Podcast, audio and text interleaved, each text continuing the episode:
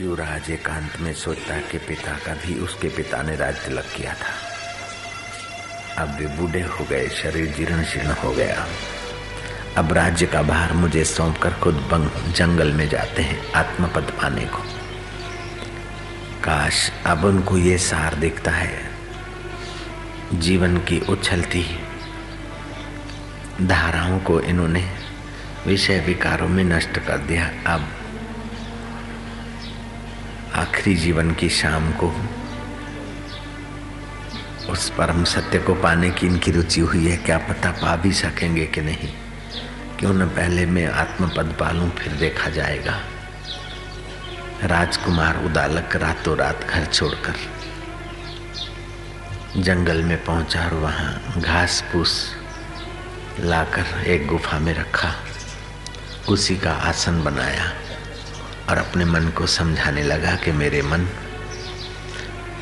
नाक के साथ मिलकर तूने बहुत कुछ सुगंधे ली, लेकिन आज तक तुझे शांति नहीं मिली। जीव के साथ मिलकर तूने बहुत व्यंजन खाए, लेकिन अंत में क्या? जला देने की जीभ और जल जाने वाला नाक तुझे क्या दे देगा? अरे मेरे मन, कानों के साथ जुड़कर तूने बहुत ताकत दिन सुनी, लेकिन आखिर क्या? और काम इंद्री के साथ तो जुड़कर बहुत विकार भोगेगा तो क्या मिल जाएगा? अंत में जो शरीर जलाना है, उसी के मज़े के लिए तू आत्म मज़े का त्याग करता है। ए मूर्ख मन, मैं तेरे भाव, में तेरे साथ लगकर सदियों से ठगा आया हूँ। इंद्रियों के विषय विकारों ने मुझे ठगा है। अब मैं निर्विकार नारायण का अनुसंधान करता हूँ। मन तू जहाँ जहाँ जाएगा, मुझे, मैं तुझे रोक कर वहाँ वहाँ से लाकर मेरे आत्म परमात्मा में लगाऊँगा। हे मेरे मन, तू लग जा तो तेरा भला होगा। उदालक अपने मन को समझाता है। घड़ी भर तो मन मानता है, कुछ शांत होता है, लेकिन मन की चाल पुरानी। फिर मन इधर उधर भागता है। उदालक फिर कभी दीर्घ उच्चारण करता है और मन को एकाग्र करता है। तो कभी भगवान के नाम का जप करता है। कभी भगवान को पुकारता है कि, नाथ, अब मेरा मन मेरे हाथ में नहीं, तू ही बचा दे, मेरे नाथ में तेरा हूँ। तो कभी मन को कहता है कि, मेरे चंचल मन, जा तुझे जहाँ जाना है, जा। मैं तेरे पीछे नहीं आऊँगा, मैं तो परमात्मा में बैठा हूँ। तुझे जहाँ भटकना है, भटक। ऐसे करके मन को भगवतमय करता है। ऐसा करते करते उदालक को उस परमात्मा शांति का आनंद और सोई हुई जीवनी शक्ति, जगी उदालक को कुछ आध्यात्मिक अनुभव होने लगे। कभी उदालक हंसता है, कभी रोता है, कभी नाचता है, कभी चुपचाप बैठा रहता है। इस प्रकार एकांत देश में, शुद्ध वातावरण में कंदमूल खाकर मन को इधर उधर से समझा बुझा के जब तब से लाकर भगवान में लगाता है। उदालक को कभी नील वर्ण दिखता है तो कभी पीत वर्ण तो कभी प्रकाश। इस प्रकार उदालक की आध्यात्मिक यात्रा बड़ी तेज़ी से होने लगी। माता पिता खोजते खोजते मंत्री और सेनापति खोजते खोजते थके, आखिर वहीं पहुँच गए। पिता ने कहा, बेटा, चल राज्य संभाल। बेटे ने कहा, मैंने असली राज्य संभालने का सफल प्रयोग किया है। आप पिता बुरा न माने, संसार का राज्य तो सफल दरिद्रता है, आत्मराज्य सफल अमीरी है, जो मौत भी छीन न सके। मैं वो राज्य पाने के रास्ते हूँ।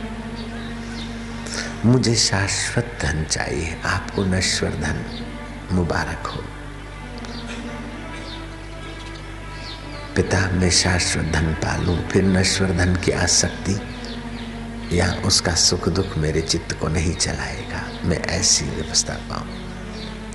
मेरे ऐसे दिन कब आवेंगे कि मैं संसार की हर परिस्थिति में सम रहूँगा। मेरे ऐसे दिन कब आवेंगे कि सुख दुख मेरे चित्त को प्रभावित न करेगा। मेरे ऐसे दिन कब आवेंगे कि मैं संसार की नश्वर गति को देखकर हंसूँगा कि मैं अब शाश्वत पद में हूँ। मेरे ऐसे दिन कब आवेंगे कि संसार की नश्वर गति को देखकर हंसूँगा। मैं अपने आप में जगूँगा, ऐसे दिन पिता मेरे कब आवेंगे? पिता सोचने लगा के उम्र में तो मैं पिता हूँ, लेकिन ज्ञान में तो ये मेरा पिता है। उम्र में तो मैं बड़ा हूँ, लेकिन ज्ञान, वैराग्य में तो ये मेरा सपूत बड़ा है। पिता का हृदय अंदर से तो संतुष्ट हो रहा है, बाहर से मोह करके बोलता, बेटा, चल, घर में हो, रहकर भजन करो। जिस घर में भगवत भक्ति नहीं, उस घर में रहना नहीं और जिस घर में भक्ति, ज्ञान, वैराग्य मिलता है, उस घर को छोड़ना नहीं।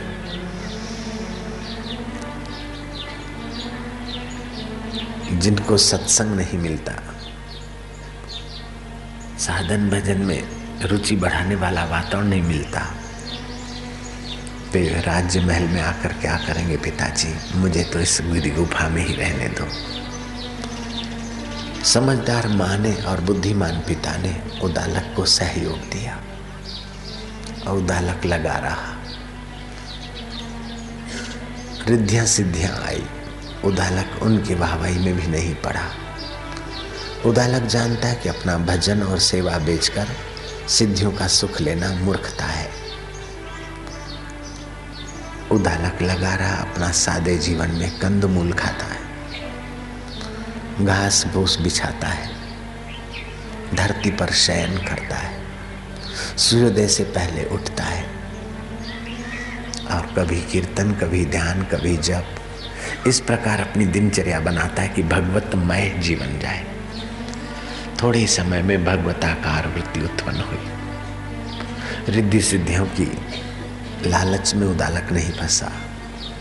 आखिर उदालक की गुफा में प्रकाश पुंज हुआ। भगवान ब्रह्मा प्रकट हुए। विष्णु और महेश, उदालक आज तू हमारा स्वरूप हुआ। जिस आत्मपद को हम पाकर निश्चिंत जीवन जीते निश्चिंत नारायण स्वरूप में है, उसी में तू जगा है। उदालक, आज तुम तुम मदरूप हुआ, तुम मेरे स्वरूप हुए हो। उदालक ने ब्रह्मा, विष्णु, महेश की कुछ पाने के लिए पूजा नहीं की, लेकिन अतिथि और वो भी जीवन मुक्त ब्रह्मवेद अतिथि है। अहोभाव से उनकी अर्घ्यपात से पूजा की। बाद में उदालक जीवन मुक्त होकर बिचरा। राज्य का सुख तो कुछ भी नहीं, इंद्र का सुख भी कुछ नहीं, ऐसा आत्म सुख पाकर उदालक धन्य हो गया। भगवान राम के गुरु भी उसके यश गान करने में आनंद का अनुभव करते उदालक सोचता था, ऐसे मेरे दिन कब आवेंगे? कि मैं इंद्रियों के आकर्षण से बचकर आत्म सुख में विश्रांति पाऊँगा। भोग का कीड़ा होकर नहीं जीऊँगा, लेकिन योगेश्वरों की ना ही जीवन मुक्त होऊँगा। इस प्रकार उदालक की शुभ भावना ने, शुभ प्रवृत्ति ने, शुभ सात्विक आहार ने, सात्विक वातावरण ने उदालक को महर्षि उदालक बना दिया। मंत्र दृष्टा मन बुद्धि के दृष्टा उदालक बन गए। साक्षी चैतन्य स्वरूप में जग गए। उदालक ने तो अपना काम बना लिया। इस कथा से तुम भी अपना काम बनाने का शुभ संकल्प कर लो तो सार्थक होगा मेरा परिश्रम। प्रभु तेरी जय हो।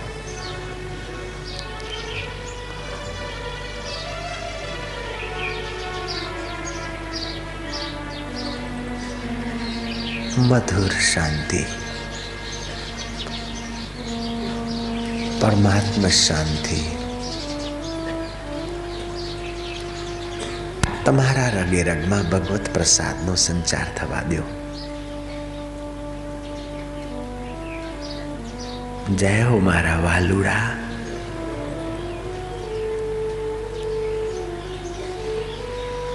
हे प्रभु આનંદદાતા જ્ઞાનદાતા પ્રેમદાતા સુખદાતા તું અમારી સાથે છે મન અમે તને ઓળખતા નથી અમારી પાસે છે અમે તને પામવા મથતા નથી અમે તારી માયામાં ભૂલા પડ્યા છીએ આ તો ધન ઘડી છે કે અમને આવો સત્સંગ મળે છે આવી સાધનાની તકો મળે છે અમારા જન્મ જન્મના પાપ તાપ મળે છે हाय हाश में जिंदगी न बीते हरि ओम में जिंदगी हो जाए हरिमय जिंदगी हो जाए उसी रास्ते चल रहे हैं ये तेरी कृपा का प्रसाद है ये तेरी करुणा वरुणा है।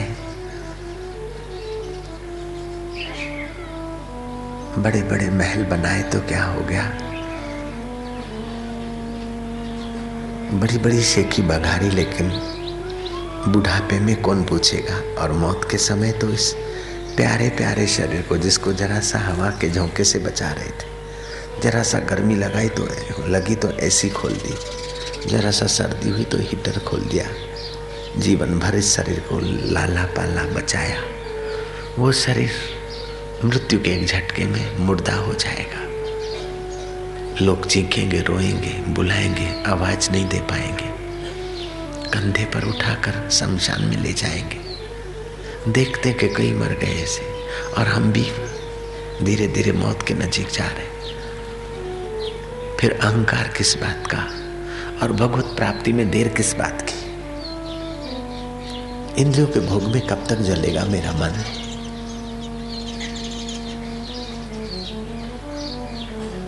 ये मिथ्या वाहवाही कब तक? ये मिथ्या सुख और मिथ्या हाश और हाय कब तक? जिसने अनुराग का दान दिया, उससे कण मांग लजाता नहीं। अपना पल भूल समाधि लगा, ये पियो का बिहाग सुहाता नहीं।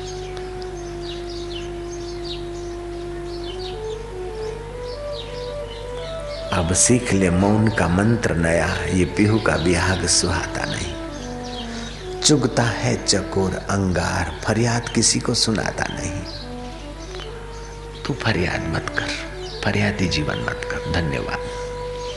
बहू लड़ती है, धन्यवाद। सासू लड़ती है, धन्यवाद। आसक्ति मिटा रही है, वाह। धन्यवाद से सहले तपस्या हो जाएगी। फरियाद करेगा तो बंधन बढ़ जाएगा, धन्यवाद करेगा, बंधन खुलता जाएगा। तुमको तो क्या कष्ट है? संतों ने जब कष्ट सहे थे, उनकी कष्ट की दास्ता सुनो तो तुम्हारे आँखों से खून के आँसू बह जाए। इतने कष्ट सहे, लेकिन उफ तक नहीं गई, इसीलिए पूजे जाते हैं। तुम उन्हीं की संतान हो उन्हीं के शिष्य हो। तुम भी कदम आगे रख के देखो। स्वस्थ जीवन, सुखी जीवन, सम्मानित जीवन के लिए थोड़ी कुर्बानी। क्या कुर्बानी? धन्यवाद। फरियाद ना करो। सहिष्णु बनो। सुख दुख को बचा लो मान अपमान को बचा लो दूसरे की यश देखकर जलो मत, सुखी रहो। दूसरे को मान दो। दूसरा अपमान करता है तो परवाह मत करो। फिर देखो, जीवन कितना महान हो जाता है आसानी से। स्वस्थ जीवन, सुखी जीवन, सम्मानित जीवन की कुंजियाँ तुम्हारे कदमों में।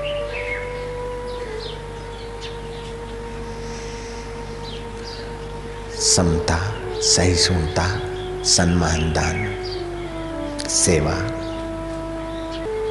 स्वार्थ, त्याग ये पाँच सकार, पंच सकारी चूर्ण पेट के शूल को मिटाता है और पंच सकारी साधना जन्म मरण के शूल को मिटाती है। दुनिया के सारे शूलों को मिटाती है पंच सकारी साधना। इसी को पंचाग्नि।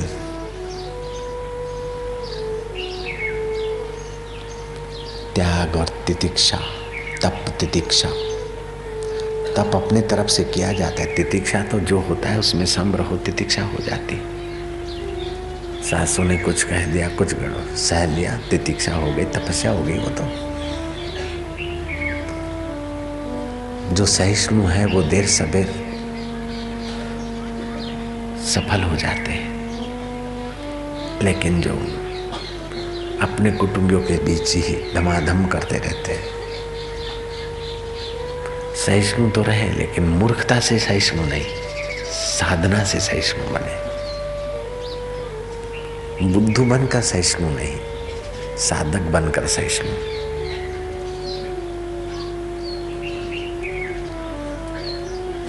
ओम आनंद, ओम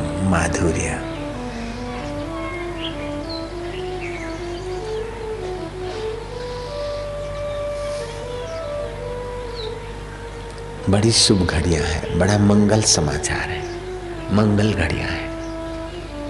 एक एक सेकंड अमित पुण्य पुंज एकत्रित कर रहा है। तन की तपस्या, मन की तपस्या और बौद्धिक तपस्या एक साथ हो रही है।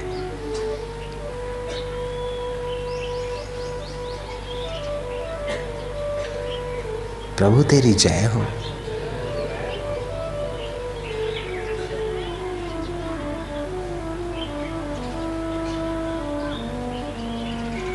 मुझे वेद पुराण, कुरान से क्या? मुझे प्रेम का पाठ पढ़ा दे कोई। मुझे मंदिर, मस्जिद जाना नहीं, मुझे हृदय मंदिर में पहुँचा दे कोई। जहाँ ऊंच और नीच का भेद नहीं, जहाँ जात और पात की बात नहीं।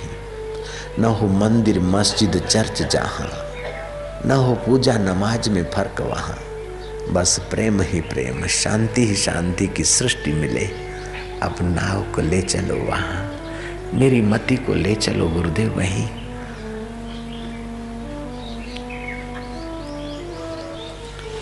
लोभी पैसों के लिए रोता है, मोही परिवार के लिए रोता है, अहंकारी पद के लिए रोता है।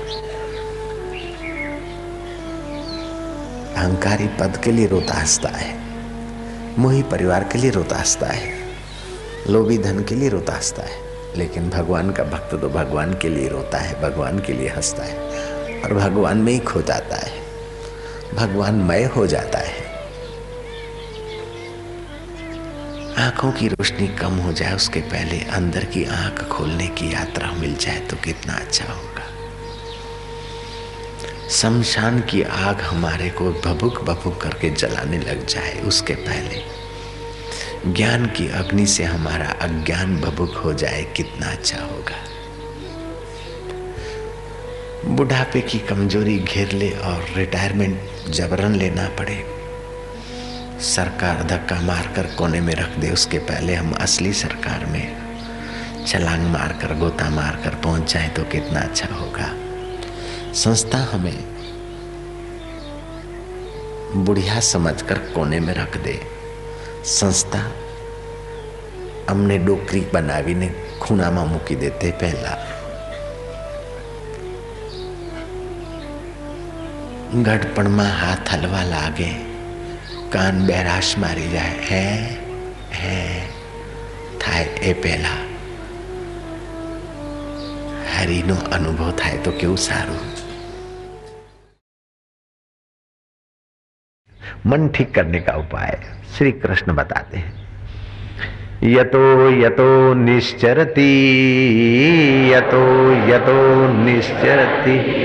मनश्चञ्चलम स्थिरम मनश्चञ्चलम स्थिर ततस्ततो नियमेतद ततस्ततो नियमेतद। आत्मन्येव वशम नयेत आत्मन्येव वशम जहाँ जहाँ ये चंचल मन जाता है यह अस्थिर और चंचल मन जहाँ जहाँ विचरण करने जाता है, वहाँ वहाँ से हटाकर इसको एक परमात्मा में ही लगाएँ। आप परमात्मा में लगाने के कुछ सुगम उपाय भी आप जान लो। मानो मन को आप थोड़ा देर एकाग्र करते हो, लेकिन मन की आदत पुरानी है भागने की, और एकाग्र तो आप अभी से शुरू कर रहे हो। भागने की आदत बहुत पुरानी है। जब पचास की स्पीड से घोड़ा भाग रहे हैं, चालीस की स्पीड से तो क्या लगाम खींचने पर वहीं थोड़ी रुक जाएगा? ब्रेक दगाम लाइनर पर ब्रेक दबाओगे, तभी भी पहिए जाम हो जाए, फिर भी रबड़ घसीटता हुआ भी कुछ फुट तो आगे चलेगी गाड़ी। स्लिप खा के भी। तो जो लोग कहते हैं कि मैं ध्यान करता हूँ और ध्यान नहीं लगता, मन नहीं लगता, वे ऐसे ही कह, सोचते हैं कि ब्रेक लगाई तो गाड़ी उसी जगह पे खड़े रहे, नहीं रहेगी, थोड़ी आगे जाके खड़ी रहेगी। अब ब्रेक किस पावर की है? और रोड और व्हील हम्म, कैसे? उस पर भी डिपेंड करता और एकदम लिस्सा है और बारिश है तो फिर हम्म, उस ढंग की ब्रेक लगानी चाहिए और थोड़ा धैर्य रखना चाहिए। पहले से ही सावधान होना पड़ता तो जहाँ जहाँ मन जाए वहाँ वहाँ से हटाकर भगवान में लगाए। दुख और परेशानी तभी होती है कि भगवान के सिवाय जहाँ मन भागता है वहीं दुख और परेशानियाँ ले आता है। तो महाराज सब जगह भगवान कहाँ है? भाई देखो, एक बार आप भगवान में मन लगाइए और एक बार आपको भगवान में मन लगने का जो रस आ जाएगा, वो रस आपको सब जगह भगवान का भगवान पना दिखा देगा।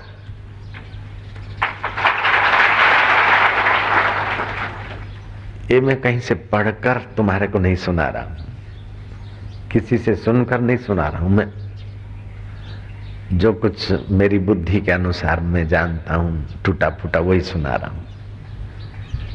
मेरी मति में जो मेरी अक्ल है, जो मेरे पास है अब तुम्हारे लिए कहीं काशी में पढ़ने जाने वाला नहीं हूँ मैं। मेरे पास जो है वो मैं बता रहा हूँ, बाबा। लाभ होगा ऐसा मुझे लगता है। और तुम ये बात मान ही लो, ऐसा मेरा आग्रह नहीं है। लेकिन फ़ायदा होने की बात मुझे लग रही है।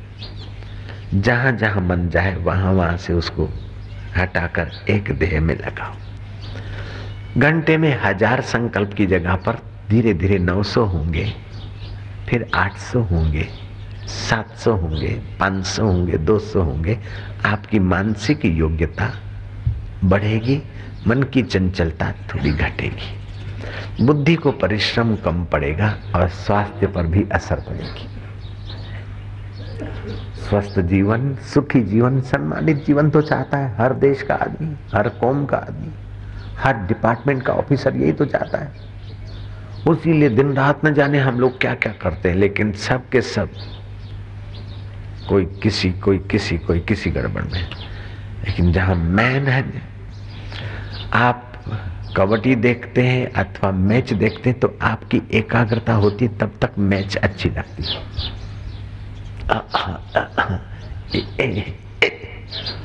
आप शिखंड खाते तो शिखंड का मज़ा नहीं, शिखंड खाने का शौक और मिला और मन एकाग्र हुआ, तभी मज़ा आया। तो शिखंड खाया, ये खाया, वो खाया, उन वस्तुओं में मज़ा होता तो वस्तुएँ बेचने वाला बेचकर सुखी कैसे होता? वो तो मज़ा बेच के तो दुखी होता। उन वस्तुओं में सुख होता तो वस्तुएँ तो उसकी चली गई तो वो दुखी होना चाहिए। लेकिन वो वस्तुएँ बेचकर सुखी हो रहा है, क्योंकि उसको बेचने के भाव में जो मज़ा था वो उभरा, और तुम्हारा खरीदने के भाव में जो मज़ा छुपा था वो उभरा। जयराम देखिए तो अब तुम अपने मन को ऐसा साध लो कि सुखी जीवन, एक तो बाहर की परिस्थितियों को ठीक करके सुखी रहने की गधा मजूरी करते हैं, दूसरे मन को ठीक करके जहाँ भी मन को भेजते हैं, वहीं सुख सुख। वे बुद्धिमान है। बाहर की परिस्थितियाँ अनुकूल करके सुखी होने की जो मजूरी करते हैं, उनको भोगी कहा जाता है। और मन को ट्रेंड करके फिर भेजते संसार में उनको योगी कहा जाता है। कृष्ण अपने प्यारे अर्जुन को कहते हैं, तस्मात योगी भवा अर्जुना। इसलिए अर्जुन, तू योगी हो। युद्ध के मैदान में कृष्ण अपने प्यारे अर्जुन को कह रहे हैं, योगी हो चौसठ बार। तो मैं तुम्हें इस साधना के मंडप में कह दूँ कि तुम योग अभ्यास करो। तुम योगी हो तस्मात योगी भवा मम साधका। तो अच्छा है। तो आप थोड़ा अभ्यास करें। जैसे हरि ओम का उच्चारण करते हैं, फिर उतनी देर शांत हुए, फिर मन जाएगा, फिर उच्चारण किया दीर्घ फिर शांत हुए, फिर बैठे, मन जाता है। मानो मन गया, पक्षी को देखा। मन को लाए एक जगह पर। हम्म, पक्षी मत देखो। नहीं पक्षी में किल्लोल भी तेरी है। चलो वही पक्षी में ही भगवान का भाव कर दिया। गंगा को देखा। तो गंगा के आदि में भी परमात्मा चैतन्य अंत में भी चैतन्य तो अभी भी गंगा के जल में चैतन्य का श्वास है। गंगा में चैतन्य। पिता को देखा मित्र को देखा गाय को घोड़े को गधे को देखा। लेकिन उसकी गहराई में जो चेतना है वो मैं तेरी है। जहाँ जहाँ मन गया, आपका भगवान में हो गया। एक आसान तरीका है। दूसरा है, आँखों को पटपटाओ थोड़ा। तो आँखों को पटपटाने से बाहर का दृश्य cut cut cut out cut out होता है। ऐसे अंदर के संकल्प विकल्प कटेंगे और मन की चंचलता घटेगी। तीसरा तरीका है, ज़ोर से लंबे श्वास बाहर छोड़ दो। छोड़ दो छोड़ दो छोड़ दो। जितनी देर बिना श्वास के रहे रहे, फिर लिए, फिर खाली कर दिए। दो पाँच बार ऐसा करो, मन की चंचलता कुछ कम होगी। फिर जो ध्यान में प्रयोग कराए जाते हैं, उसी ढंग से ध्यान का प्रयोग करो। आपके मन को चस्का आएगा, चस्का लगेगा। तो आपका मन सुखी होगा तो सुखी जीवन की शुरुआत हो जाएगी। सुखी जीवन की शुरुआत से स्वस्थ जीवन भी सहायक बनेगा। और जो स्वस्थ और सुखी है, वो तो दूसरों को स्वस्थ और सुखी करेगा ही। सम्मानित जीवन तो तुम्हारे पीछे पीछे घूमेगा, बिल्कुल सौदा सस्ता है। और बात ऊँची है। हाश हाय हाश हाय हाश हाय। अभी हमने सुना था रायपुर में आवाज़ आ रहा था माइक का। हाय रामा हाय रामा हाय रामा, हाय हाय हाय, रब हाय रब हाय रब, हाय। तो ऐसे ही हाय हाय हाय हाय हाय हाय हाय हस हाय हस हाय हस हाय हाय हस हाय हस हाय हस हाय मौत आखिर जाके खाए हाय हस हाय हस मौत सभी को खाए हाय हस हाय हस मौत सभी को खाए ये हाल हो रहा है हाय दुखी फिर कुछ सुविधा हुई हाश सुखी फिर हाय दुखी हाश सुखी हाय हाश हाय हाश हाय हाश हाय आखिर मौत सभी को खाए, हाय, हाश हाय हाश, हाय। ये भी अभी मैंने अपना कल्पना करके सुनाया तुमको, कहीं मैंने पढ़ा नहीं है। नारायण हरि, सारा जगत हाय हाय हस हाय हस हाय हस हाय। मौत सभी को खाए, हाय हस हाय हस हाय हस हाय। ये हाल हो रहा है। कोई विरला है जो आत्मपद को पाया है। उसमें देवताओं में, यक्षों में, गंधर्वों में, किन्नरों में कोई कोई बिरला है जिन्होंने अपने मन को आत्म सुख से भरा है। जैसे भगवान ब्रह्मा, विष्णु, महेश, ये आत्मरामी है। अज्ञानी काम अधूरा छोड़कर दुनिया में सैर करता और ज्ञानी काम पूरा करके फिर संसार में सैर करता। क्या काम निपटा के सैर करना अच्छा है कि काम छोड़कर सैर करना काम छोड़कर जो सैर करते हैं काम धंधा छोड़कर जो सैर करते रहते हैं, उनको आरा, आवारा कहा जाता है। जयराम देखिए, काम धंधा छोड़कर जो शहरी करते रहते हैं, उनको आवारा कहा जाता है। और काम निपटा कर जो सैर करते हैं, उनको टूरिस्ट कहा जाता है। नौकरी धंधा किया, अब छुट्टी के दिनों में भाई घूमने आए यात्री। तो आवारा में और यात्री में फ़र्क है। जयराम जी की। तो हम लोगों का मन आवारा जैसा संसार में घूमता है और ज्ञानी का मन यात्री जैसा संसार में घूमता है। खैर, आप तो ज्ञानी होंगे। हमारे जैसे। तो विचार हल्के न हो इसलिए यौवन सुरक्षा अथवा तो कोई पवित्र ग्रंथ पढ़े, उन्हीं विचारों में रहे। फिर भी हल्के विचार आते हैं। तो डरे नहीं, घबराए नहीं। एक दिन में कोई मीरा नहीं बन गई थी। और एक दिन में कोई ध्रुव या पहलाज नहीं बना। एक दिन में कोई महापुरुष नहीं बन जाता है। एक दिन में कोई आम को आम का पेड़ पैदा नहीं हो जाता और आम लग नहीं जाते। जिस जिस विचार से आपका पतन होता है या जो जो आपको कमी है, उसका आपको पता है। ये आसन किया घुटने बाही और सिर दाही और घुटने दाही और सिर बाही और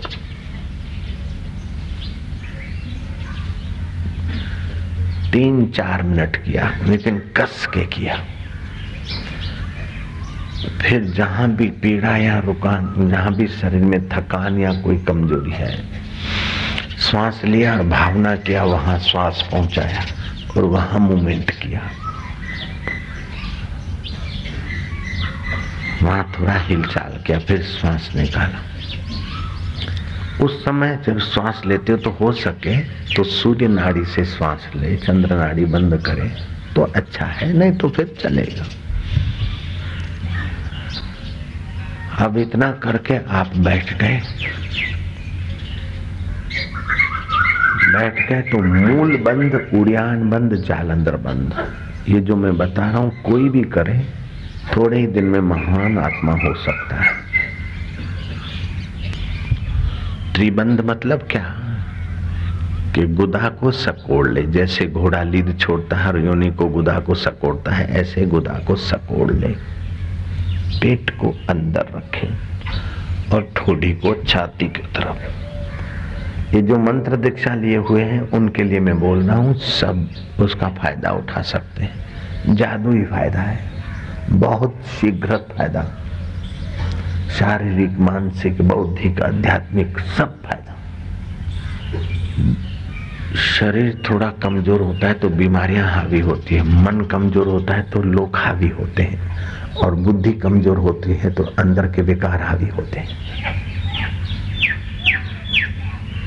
सारे शास्त्र, साधनाओं का सार ये है कि आप बाहर के विघ्न बाधाओं से भिड़ते जाओ, विघ्न को हटाते आगे बढ़ो और भीतर के विकारों से भी भिड़ते जाओ, उनको हटाकर आप आगे बढ़ो। सारे शास्त्र और सारी साधना का तात्पर्य यही है। पथ पथ पे आपको लूटने वाले मिलेंगे बाहर। आप बाज़ार गए तो दुकानदार इंतज़ार करते हैं आपकी जेब खाली करने के लिए। वस्तु ले आए तो रास्ते में जेब कतरे, ये वो भी तुम्हारे इंतज़ार में होते हैं। फिर घर में लाए, तभी उस पर छीना जपटी होती तो सारा संसार ऐसे ही खींचा, तानी, छीना, झपटी से है। तो आपको संभल कर खरीदी करना पड़ता है संभल कर वस्तु लाना पड़ता है। संभल कर घर पहुँचना पड़ता है संभल कर बांट कर खाना पड़ता है। नहीं तो अंदर के विकार छीना झपटी करेंगे, मैं ज़्यादा खा लू, घर वालों को कम दू, ये दू, वो दू, वो भी हावी हो जाता है फिर। तो आपको तटस्थ रहने के लिए बहुत कुछ सतर्कता चाहिए। बाल गंगाधर तिलक को उसकी पत्नी ने केसर आम और लंगड़ा आम समार के दे दिया। एक एक फाक खाई। बोले, बच्चों को दे दे, नौकरानी को दे दे। क्या? आम अच्छा नहीं था? बोले, बहुत अच्छा था। सुगंध नहीं थी रहे केसर आम की केसर। सुगंध बहुत अच्छी। आज से 25-40 साल पहले तो इंग्लिश खातर की इतनी भरमार नहीं थी। बहुत मीठे फल तो भूख नहीं है क्या? भूख तो बहुत है। तो आम खाए नहीं। बोले, जिस चीज़ को खाने से मन आसक्त हो, उस चीज़ को बांटना चाहिए। अंदर के शत्रुओं को कंट्रोल करना चाहिए।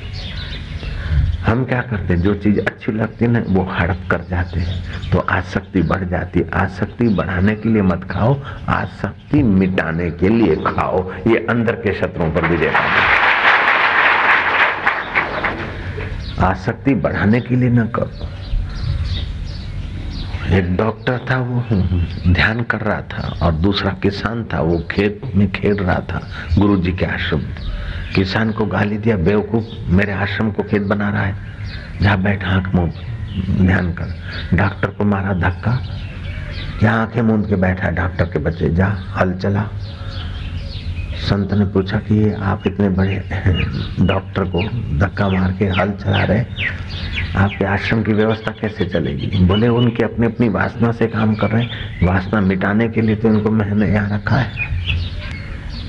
डॉक्टर को गुरु की सम्मति के अनुसार हल पावड़ा चलाना चाहिए, अगर उसको साधना करनी है तो।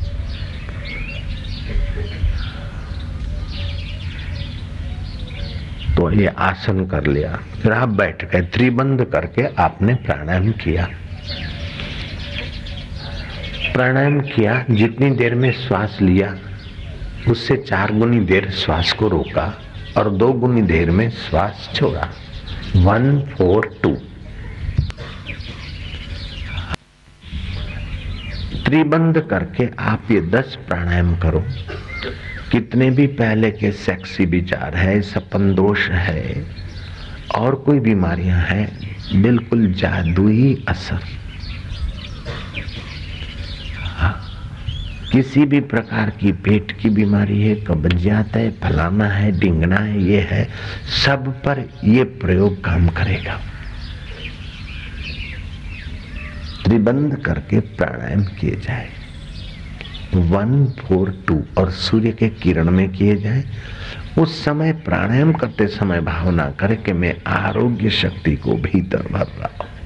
श्वास के द्वारा और फिर सूर्य के किरण पड़ रहे सातों केंद्र को स्वास्थ्य के कण देने वाले हैं। मणिपुर केंद्र सूर्य के किरण लग रहे श्वास लिए और स्वास्थ्य दाई मंत्र का जप किया, अथवा तो हरि हरि मन में जप किया, हरिओम हरिओम किया, या जो भी उस समय स्वाभाविक अच्छा लगता है किया। अगर उससे भी ज़्यादा तगड़ा बनना है तो ना भी अपने आप उधर जंपिंग होगा, नहीं तो थोड़ा सा बहुत बाहर पेट को ना फेंके, लेकिन अंदर ले, ऊपर नीचे करे। इससे प्राण शक्ति और ऊर्जा शक्ति का विकास होगा, रवि शक्ति और प्राण शक्ति। अब कितने कितने फ़ायदे होंगे, मैं बोलने बैठूं, गिनने बैठूं तो मेरे बश का नहीं है। बहुत सारे लाभ होते हैं। पुरानी गंदी आदतें छोड़ने के लिए भी त्रिबंध प्राणायाम आशीर्वाद रूप है। मानसिक दुर्बलता मिटाने के लिए भी बहुत बढ़िया है। बौद्धिक दुर्बलता मिटाने के लिए भी बहुत बढ़िया है। शारीरिक दुर्बलता मिटाने के लिए भी बहुत बढ़िया है। आत्मिक उन्नति के लिए भी बहुत बढ़िया है। अब आत्मिक उन्नति, शारीरिक, मानसिक सब के लिए बहुत अच्छा है। ये दस बारह प्राणायाम करें। फिर धीरे धीरे पंद्रह तक पहुँच जाए। दो तीन सप्ताह के बाद तेरह कर दे, चौदह कर दे, पंद्रह कर पंद्रह तक पहुँचे तो फिर दस न करे। फिर ग्यारह न करे, पंद्रह ही कर ले। तो हम ये अपना नियम तो करते हैं। इसलिए खान पान टाइम टेबल मेरे अस्त व्यस्त ही रहते हैं। फिर भी इस आसन का, प्राणायाम का इसका फ़ायदा लेता हूँ तो मैं स्वस्थ भी रहता हूँ। नाड़ी विपरीत चाल है किसी विपरीत चाल है। नाड़ी, नाड़े सब ठीक हो जाते अब तुमको मैं विनोदी कच्छ की बात सुनाता हूँ। नाड़ा आ गया ना। कच्छ में बैल के जो रस्सी पकड़ते हैं, हाथ में, उसको भी नाड़ा बोलते हैं, और लहंगे में जो रस्सी होती है, उसको भी नाड़ा बोलते हैं। एक दुल्हा शादी करके अपनी सजी धजी बैलगाड़ी में बैठा पीछे कई बैलगाड़ियाँ थी। ढलान आई। अब वो तो दुल्हन के साथ ड्राइविंग कर रहा है। तो उसके बाप ने कहा कि हे छोरा वो छोरा, वो वो बड़दिया भागे था, बेटा वो जरा नाड़ो बराबर पकड़ो। नाड़ो बराबर पकड़। तो बैलों का नाड़ा तो उसने छोड़ दिया, अपना नाड़ा बराबर पकड़ा। बैल तो आउट ऑफ़ कंट्रोल हो गए। अरे छोरा बराबर नाड़ो पकड़, अरे मुर्गो लाडी कूदे है, लाडी पड़े, पड़ंदी पड़ी वेंदी किरी पेंदी लाडी छोरा नाड़ो पकड़ के पापा पकड़ियो तू डोकरे के खबर न पे पकड़ो, नाड़ो हो, पकड़ो। हो पकड़ो हो पकड़ो तो बैलों को और उत्तेजना मिली। और बैल लाडी बेचारी घूंघट में यूँ कूदे पकड़े अरे छोरा भैया गांडो छोरो भैया पढ़ो अकल टके जी ना। ओ नाड़ो पकड़ते रे बाप जो नाड़ो के मुझे बाप जो पकड़ो आए बड़ जो न पकड़ो, मेरे बाप नो पकड़ो नाड़ो अरे छोरा, यो मेरे बराबर नाड़ो पकड़, ज़ोर सा खेचे। અહીંયા કરે જોર સા પકડ્યો ઓ બળદ ઓર ભજે ઓ ભજે ભજે ભજે ના ઓલ ગાડો કૂદે કૂદે નાડી બિચારો લાડી બિચારી ઢળી પડે ઓ છોરો તો બેઠો કે બાપા માં તો તોજી આજ્ઞા મન્યા આપ્યો માં તો હેર નાડો પકડે રાખ્યો કે છોરા લેખ ના થઈ થેક થઈ હે નાડો પકડ્યો હો તુજે બાપ જો પકડ કે હો મુજો બાપ બળદ્યો કે છે બાપ તો તાં આવ્યો તાંજો નાડો તો ઈ ગયો આય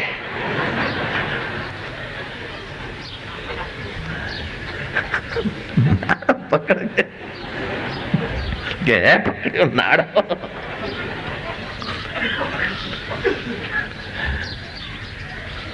नहीं, ऐसा नहीं। लेकिन उसने तो जो भी किया, इस हास्य ने हमारी बहत्तर सौ नाड़ियों को स्वस्थ कर लिया। जयराम जी की। अब ताली ठोको, कौन रोकता है निकालो अपना फोर्स थोड़ा कुछ ऐसी सूक्ष्म नाड़ियाँ हैं जो साबुन से आप उसको स्वच्छ नहीं कर सकते, पानी से नहीं, होम हवन से नहीं, इतना जितना आप इस प्रकार के हास्य से स्वस्थ तो एक आध बार सुबह इस प्रकार का थोड़ा हास्य भी हो जाए। प्राणायाम आसन के आसपास ठीक रहेगा। फिर आप बैठे कुछ लोग माला घुमाते धमाधम नहीं। माला का एक मंत्र का उच्चारण हो और एक दाना घूमे। मंत्र के अर्थ में मन लगता रहे, शांति, आनंद और प्रसन्नता बढ़ती रहे। समझो दो माला कर रहे हैं, फिर मन नहीं लगा, झोंके आ रहे हैं। दो माला रोक दी। ओ थोड़ा उच्चारण किया, फिर किया। तो इस प्रकार ध्यान सहित जप जप सहित ध्यान।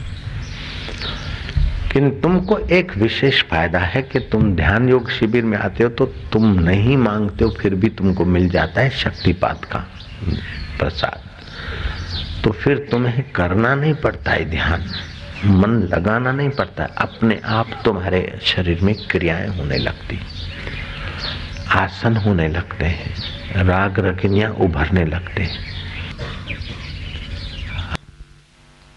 जो नस नाड़ियों में पुराना रोग पड़ा है, दबा, उसको निकालने के लिए एक्शन होगा, नाड़ी शोधन होगा।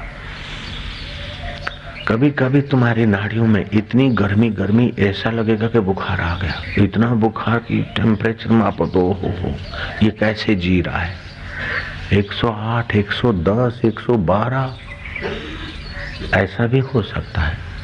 हमको शिवलाल ने देखा तो शिवलाल रो पड़े कि ये क्या मैं क्या बुखार नहीं होने दो ये ऐसा हम छटपटाते थे कि मछली भी कुछ नहीं। ऐसा भी होता है हो सकता है। सबको हो कोई ज़रूरी नहीं है। लेकिन शोधन क्रिया होती तब होता है। कुछ का कुछ, किसी को कुछ, किसी को कुछ, ऐसा अनुभव होता है। उस समय जो अंदर से होने लगे, उसको रोके नहीं, उसको सहयोग दे और इंजेक्शन या दवाइयाँ के गुलाम न बने, अंतर प्रेरणा का आश्रय लें। कुछ नए लोग आते और वातावरण में श्रद्धा से आते हैं तो मिल जाती थोड़ी प्रसादी। उनको फिर कुछ होने लगता है तो कुटुंबी समझते इसको कुछ भूत प्रेत लग गया।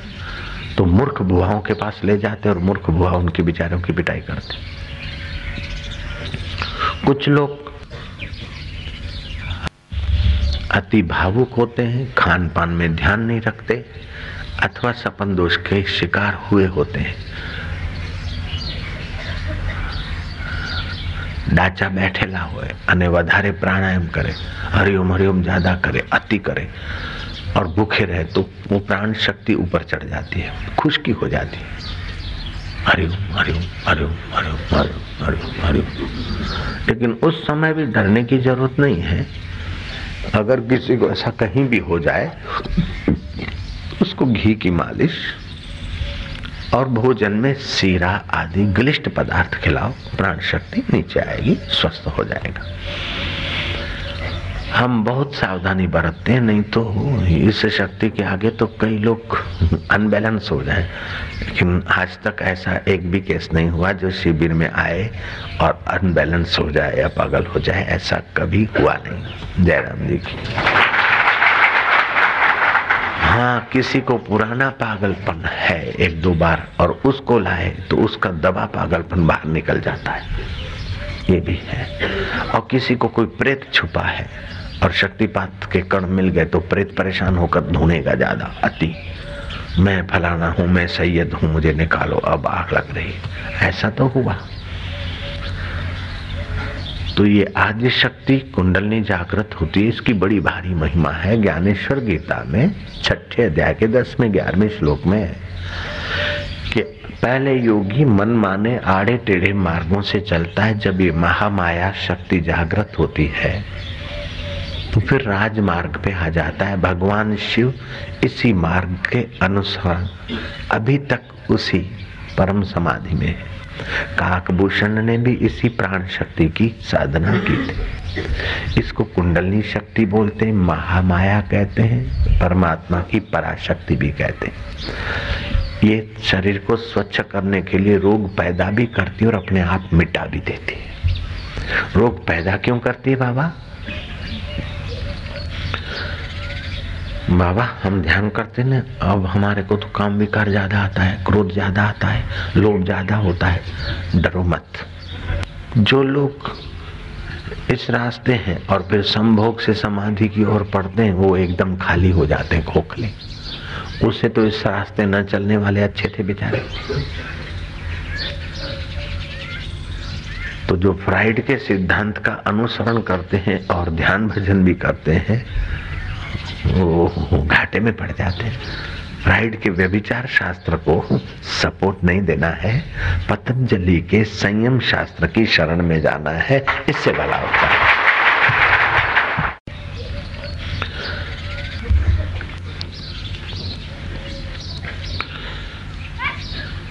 तो इस अवस्था से पार होने के लिए जब ऊर्जा का केंद्र खुलेगा और केंद्र को तो फिर साधक को चाहिए कि अपनी धारणा या अपना ध्यान भ्रू मध्य में लाए, या अपना ध्यान शस्त्र सार में लाए। तो ये विकारों का जगत पार कर लेगा। थोड़े दिन ही होता है ये सब। हम हिमालय में गए थे, गंगोत्री से आगे पैदल पैदल ही रास्ता था। ग्लेशियरों पे चलना पड़े बर्फ़ पर। देखो बर्फ़, हवा बर्फ़ की, खाओ बर्फ़, छुओ बर्फ़ बर्फ़ ही बर्फ़। हमारा संकल्प था कि अदृश्य योगियों से मिलना है। तो अदृश्य योगी के लिए हमने संकल्प करके यात्रा की थी। तो एक रात हम गंगोत्री से ऊपर किसी साधु की कुटिया थी, वहाँ मैंने विश्राम किया।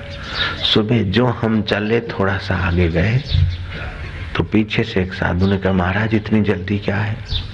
मैंने देखा कि ये बूढ़ा महाराज है। मैं तो जंप मारते, आज से तीस साल पहले जंप मारते हुए भागता था, बिजली की नाई। मैं क्या इस बूढ़े साधु का साथ करेंगे तो देर हो जाएगी। दस पाँच कदम चला, फिर मैंने सोचा कि ये साधु रात को तो कहीं था नहीं। अभी गंगोत्री से इधर कैसे पहुँच गया होगा? देखा तो सन्नाटे में वो साधु का इधर उधर जहाँ का तहां का कुछ नहीं। मैं क्या मेरा जो संकल्प था, अदृश्य साधु का, वो पूरा किया फिर हम पहुँचे। जहाँ से गंगा निकलती है मूल, जिस ग्लेशियर में से गौमुख बोल देते हैं उसको। तो उतना थोड़ा सा झरना निकलता है, आप उस पार जा भी सकते हैं। आइडिया से थोड़ा बीच में कहीं पत्थर फास्ट निकल बहुत थोड़ा निकलता है, एक छोटी सी नहर समझ लो। बीस इंची, पचास इंची पानी समझ लो।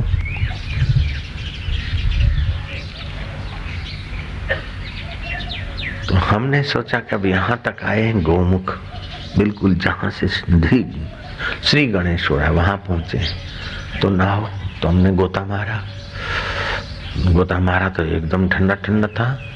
फिर याद आया कि हमारी बूढ़ी माँ बेचारी कैसे इधर आएगी। उसके नाम का एक गोता मार देते फिर सोचा कि फलाने ने सेवा की, उसके नाम का एक गोता।